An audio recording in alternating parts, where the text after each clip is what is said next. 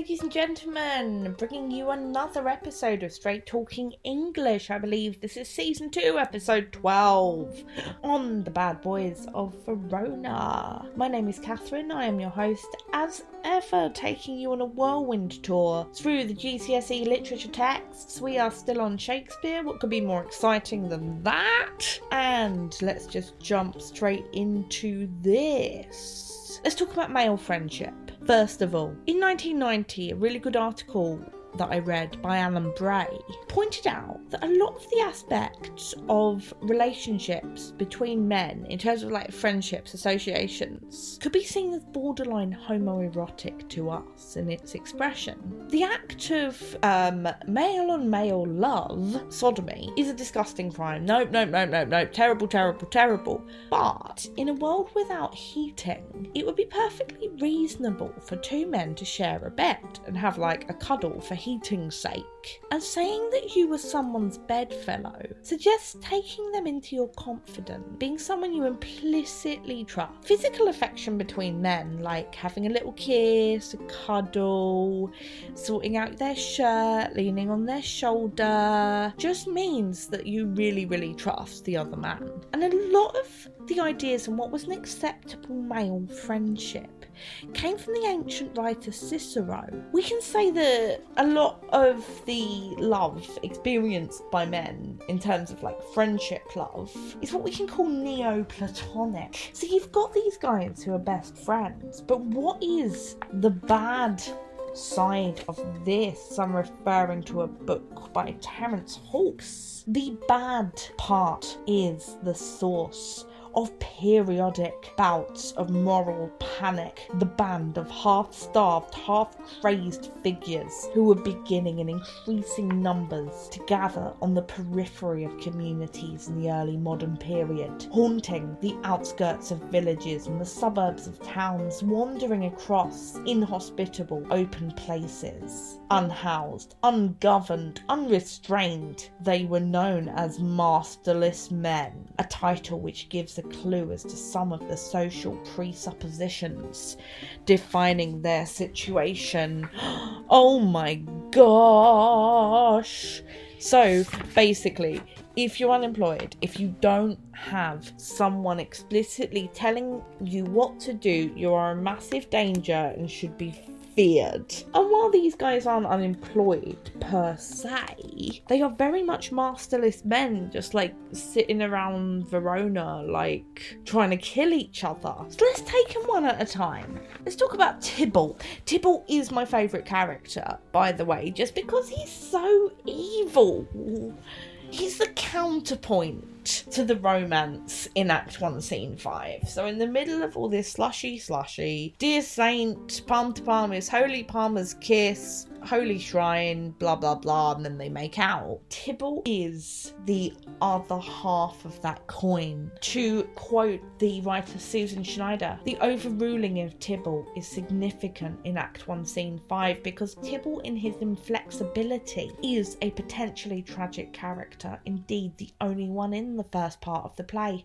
If we recognise in him an irascible humour type, we should also recognise that he is similar to the tragic hero. Tybalt alone takes the feud very seriously. It's his inner law, the propeller of his fiery nature, his natural frame of reference, is the heroic one of honour and death. Tybalt's single set of absolutes cuts him off from the whole range of speech and action available to the other young men of the play lyrical love, witty fooling, friendly conversation. Ironically, his imperatives come to dominate the play's world only when he himself departs from it. While he's alive, Tybalt is an alien. Well, it's true, it's true. He is the only super grumpy one. So I get a lot of my resources from charity shops or secondhand online. And someone's annotated what I've just read as why armor trading caster's tea. And I, I really, really don't know what that means, but it might be significant. This person wrote it. Why armor trading caster's tea? So uh, make of that what you will. Make of that. We can also argue that Tybalt is a restructuring of one of the classic Greek stock characters from the world of classical tragedy because he Shakespeare doesn't like to use the traditional characters of tragedy. He likes to make up his own. As we look from Macbeth, he twists our expectations of tragedy. But Tybalt is one of the archetypes, of the three stock characters in ancient Greek comedies.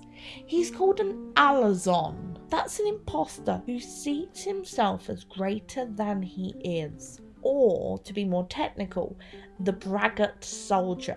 And that fits Tybalt to a T, doesn't it? Show off, loves fighting. But after Tybalt dies, Romeo becomes the new Tybalt. I mean, you could argue that at least, couldn't you? Once Mercutio has died. Romeo's future is now determined. He must kill Tybalt. He must run away. He is really his fortune's fuel. The feud becomes the law inside Romeo. Before then, like it was external, it was avoidable, we can just ignore it. Now it moves inside Romeo to be his personal law. This is why he takes over Tybalt's rhetoric of honour and death. Acts 3, Scene 1. He says, Alive in triumph and Mercutio slain, away to heaven, respective lenity, and fiery eyed fury be my conduct now.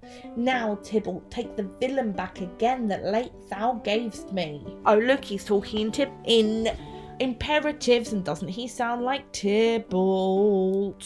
But Tybalt himself isn't actually really explained. He isn't really given a backstory.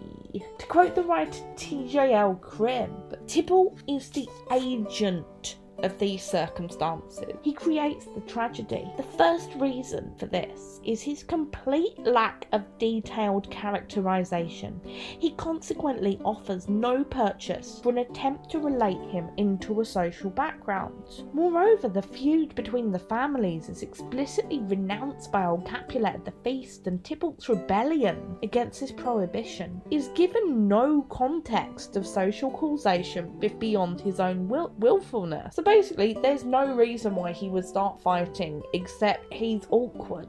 Again, at no point in the play are we able to connect its personae to any set of relations that could be called so- social process. However much we make of the realistic detail associated with the Capulet's household, he just comes out of nowhere being evil. Like, there's just like no reason, and he's not explained why he's so angry. I mean, like a simple backstory, like in Othello, where Iago claims that Othello slept with his wife. Like, just one thing from Tybalt saying, like, and my dog was killed in a fight, or something like that. But if he comes out of nowhere, then couldn't he be destiny? Is he written in the stars as being what's called the tragedy? Cribb says in this context of medieval Renaissance natural science, the fiery Tybalt and his willful choler might perhaps signify the determining influence of the stars. So, willful choler, it means that in medical terms at time, he just is a bad un. He's just bad. He's bad in his body. Tybalt, then,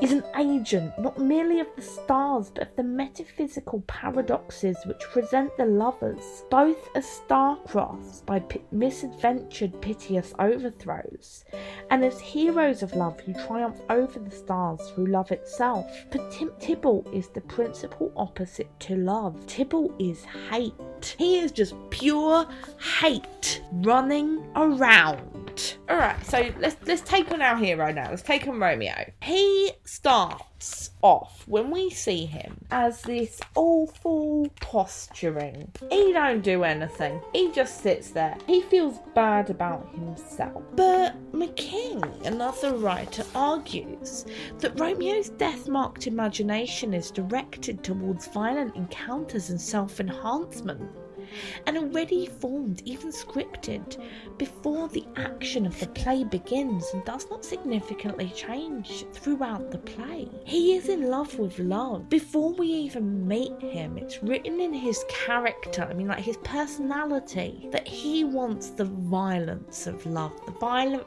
feeling. He wants to be presented in a certain way.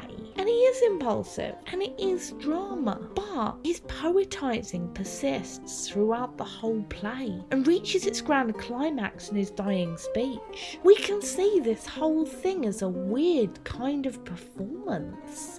Like he's acting on his own script. Other people's intonations, other characters' intonations change in and out. But Romeo is consistent until this great final speech that it becomes this like beautiful final eulogy. And in fact, it's Romeo's transformation from being this stereotypical lover that Shakespeare sets up as something to mock in the comedy half of the play, and this turn towards him finally getting his soapbox and finally getting to have this great tragic love story that he's always wanted that makes this so interesting. I don't like Romeo as a character, I never have. And because it's my podcast, I'm probably not going to talk about him that much. But it's that turn, how easily someone can go from a stereotype to being dark, being dark as. I've been watching Mr. Robot recently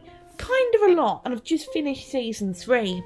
And the prison warden, who starts off all nicey nicey, and he's got the nice dog, and then you realise just in one shot that he is so evil. That's the moment that's conveyed by Mercutio's death at the end of Act Three, Scene One.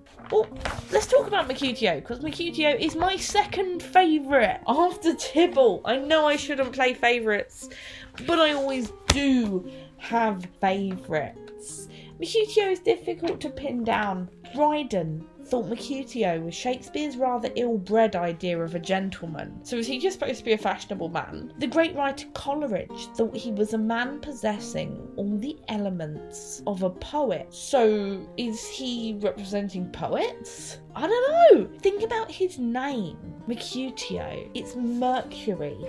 It's mercurial. He's not supposed to be a character that you can pin down and summarize. He's supposed to be more than that. He's supposed to be flitting around, like just doing his own thing.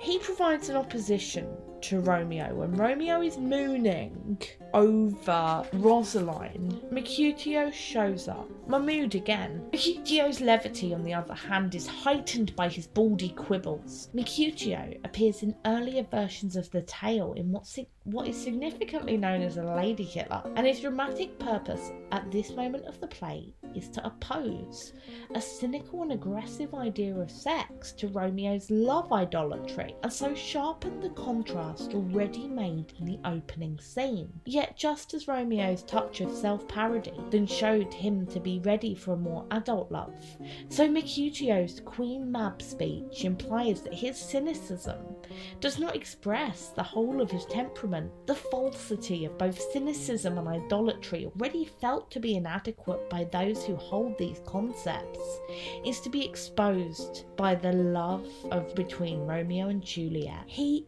is the opposite to Romeo. Romeo's like, Oh, Rosaline, you're so holy. And Mercutio's like, We should just get her number, get her number, invite her round to, I don't know what people do. My friend once invited a guy around to make some brownies. Um, not a euphemism, like she genuinely wanted to do some baking and needed an extra pair of hands. So Mercutio's like, Well, invite him round, to do some baking.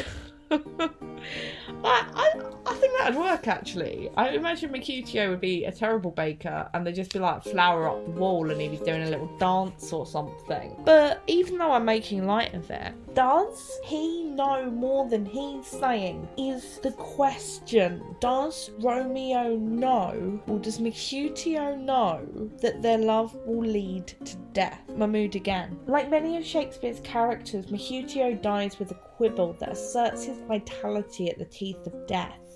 He jests as long as he has breath, only if we ask for him tomorrow shall we find him a grave man. But it's a grim joke to accompany a dying scene. The Elizabethans who believed in the power of curses would have seen in the play's subsequent events the working out of Mercutio's cynical knowledge that love is inseparably commingled with hate in human affairs. Does he know that it's gonna that everyone's gonna die? Does he cause it by putting this curse on them, a plague on both your houses. Does his death mean the death of comedy? Well, yeah, yeah, this is the point where it turns. But is he comedy personified against the tragedy? Susan Snyder, he is the best of game players, endlessly inventive and full of quick moves and counter moves.